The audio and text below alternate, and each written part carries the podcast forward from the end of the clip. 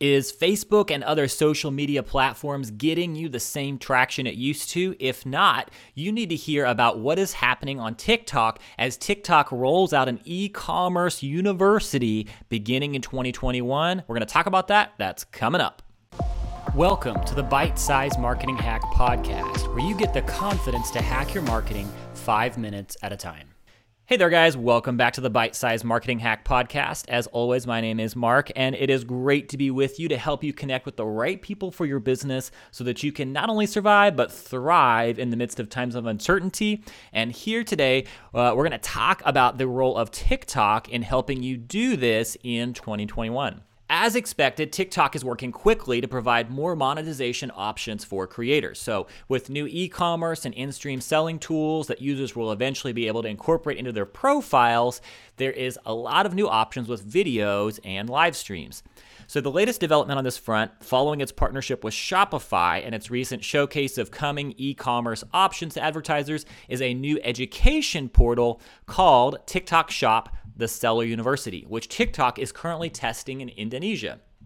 So, you will be able to see this soon, and TikTok describes the new education platform as a training hub to help you do business on TikTok. And they say we offer a full suite of lessons on seller tools, policies, and the latest updates to the shop. Start to learn and sell big. Users will eventually be able to sign up to the program to sell products on TikTok in a range of ways. And so, if you choose to sell through your personal page, TikTok writes, you can then display products via live streaming or short videos with product anchors embedded in your content. When customers view your content, they can be redirected to the corresponding product detail page by clicking on the product anchor. So, TikTok also notes that those who sign up to the program will be able to showcase their products on a second tab of their profile page. So, there's going to be some new functionality. In addition to this, the program also has an affiliate element which will enable brands to sign up to have prominent TikTok creators promote their offerings on the platform. So they write further if you choose to sell through an affiliate, uh, you can upload your products to the Seller Center, set your promotion plans, and collaborate with TikTok influencers to promote your products. So that also ties into TikTok's Creator Marketplace, which provides a listing of platform influencers that brands can partner with for promotions. And e commerce is a key avenue for TikTok's next evolution. They're always growing, with the platform working to build an ecosystem that ensures its creators can make money from their on platform efforts. If they can't, they'll soon realize that they can generate more income by posting their content to Instagram or YouTube instead. And if TikTok loses those top creators, it could quickly lose relevance, audience, and everything to the top players.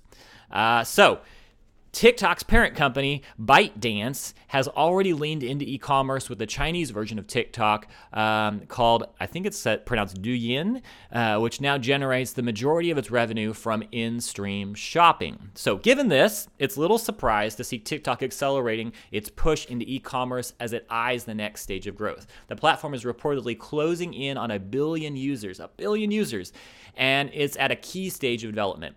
If it can successfully implement revenue generating tools for creators, it stands a good chance of becoming a major challenger for social media ad dollars long term, establishing a sustainable foundation for future growth. Lots of possibility there.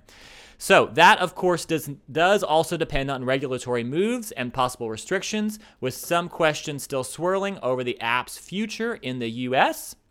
The Biden administration has indicated that it will not uh, it will not pursue the previous government's uh, push to have TikTok sold off to an Oracle Walmart led consortium, but it has also noted that it may look to have the platform wholly sold into U.S. ownership at some stage.